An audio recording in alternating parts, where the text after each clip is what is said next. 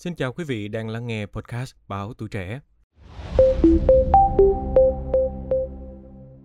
Thưa quý thính giả, trên thế giới, tỷ lệ mắc ung thư da ngày càng tăng, mặc dù việc sử dụng kem chống nắng ngày càng phổ biến.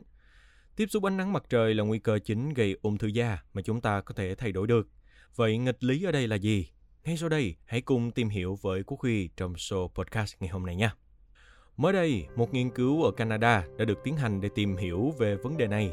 Kết quả, những người sử dụng kem chống nắng thường xuyên, thường tiếp xúc với ánh nắng nhiều hơn, có sở thích tham gia các hoạt động ngoài trời như tắm nắng, tắm biển, cắm trại, leo núi hoặc là do công việc.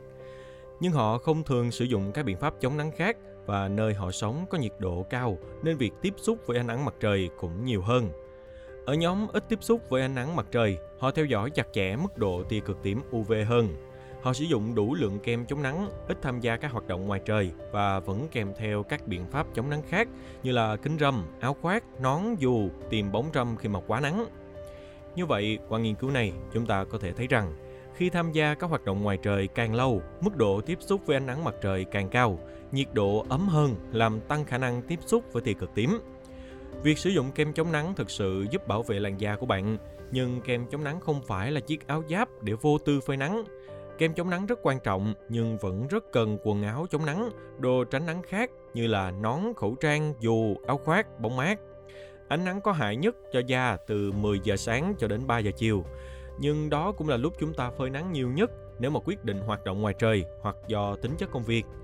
Ung thư hắc tố da là loại ung thư da nguy hiểm nhất, có xu hướng di căn và tiên lượng xấu, chi phí điều trị lại rất cao. Mặc dù ung thư hắc tố da thường xuất hiện ở da, nhưng cũng có thể ở miệng, ruột hoặc mắt nhưng rất hiếm. Nguyên nhân chính của ung thư hắc tố da đã được chứng minh là phơi nhiễm tia cực tím UV. Ánh sáng tia cực tím có thể từ mặt trời hoặc từ các nguồn khác.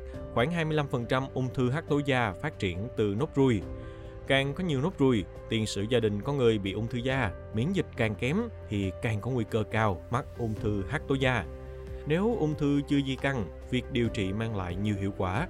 Nếu đã di căn, tiên lượng rất xấu và cần sử dụng nhiều biện pháp điều trị như liệu pháp miễn dịch, liệu pháp sinh học, xạ trị hoặc hóa trị liệu. Vì vậy, việc quan trọng nhất vẫn là phòng ngừa và phát hiện bệnh sớm, thoa kem chống nắng và vẫn nên sử dụng các vật dụng tránh nắng khác như áo, nón, dù chống nắng. Bên cạnh đó, hạn chế hết mức có thể việc phơi nắng, nhất là khoảng thời gian 10 giờ sáng cho tới 3 giờ chiều. Quan sát da của bạn thường xuyên hơn nếu bạn có hệ miễn dịch kém và người thân trực hệ, cha, mẹ, anh chị em ruột bị ung thư da. Khi xuất hiện nốt ruồi hoặc vết trên da, đặc điểm của chúng có thể gợi ý bạn đang mắc ung thư hắc tố da. Chúng thay đổi kích thước, hình dạng, màu sắc. Chúng mới xuất hiện và có nhiều màu đen, xanh, đỏ, trắng hoặc xám. Chúng không đối xứng, bờ không đều, gồ lên khỏi da. Kích thước lớn hơn 6mm, khoảng đường kính của một cây bút chì. Chúng khiến bạn thấy ngứa, đau, chảy máu, loét hoặc bong tróc. Quý vị nghĩ sao về những thông tin trên? Hãy để lại ý kiến của mình bằng cách bình luận bên dưới nha. Cảm ơn quý thính giả đã lắng nghe số podcast này. Đừng quên theo dõi để tiếp tục đồng hành cùng với podcast Bảo Tuổi Trẻ trong những số lần sau. Còn bây giờ, xin chào và hẹn gặp lại.